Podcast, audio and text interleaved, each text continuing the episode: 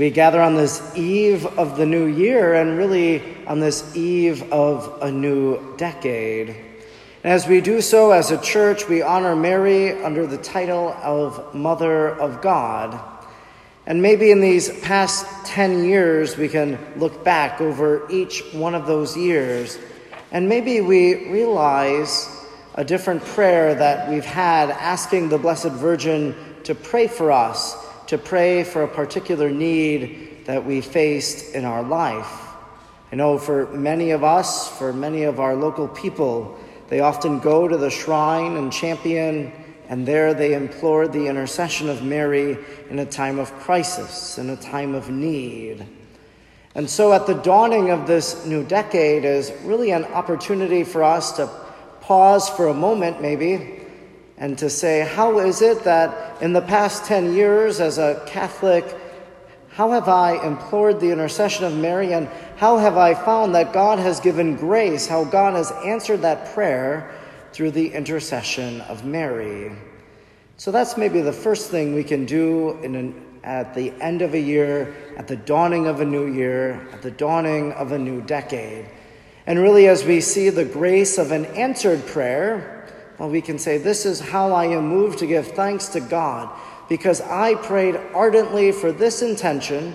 and God heard me, and God answered my prayer. Hopefully, you're able to see in some way how God, through the intercession of Mary, as we pray that Hail Mary so often, as we honor her at her shrines, that we've seen the efficacy of that Marian intercession. But maybe secondly, as we enter into a new year then, as we enter into the new year of twenty twenty, well, now we have another moment to pause,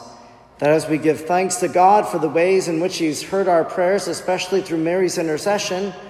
well, maybe we give thought to how is it this year, in twenty twenty, in this new year to come,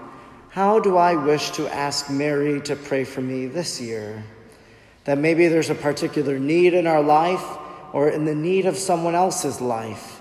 And maybe each day of this new year, that's the petition we're going to pray for. That's why we're going to pray the Hail Mary or the Rosary or any other Marian devotion. That's why we're going to visit the Marian Shrine and Champion, or any other shrine for that matter. So really today, on December thirty-first, we have an opportunity first to give thanks, but also then to say, this is how I wish to pray today. Because truly, as we come together to honor Mary under the title Mother of God, we know that she's our mother also, and that she prays for us now and at the hour of our death.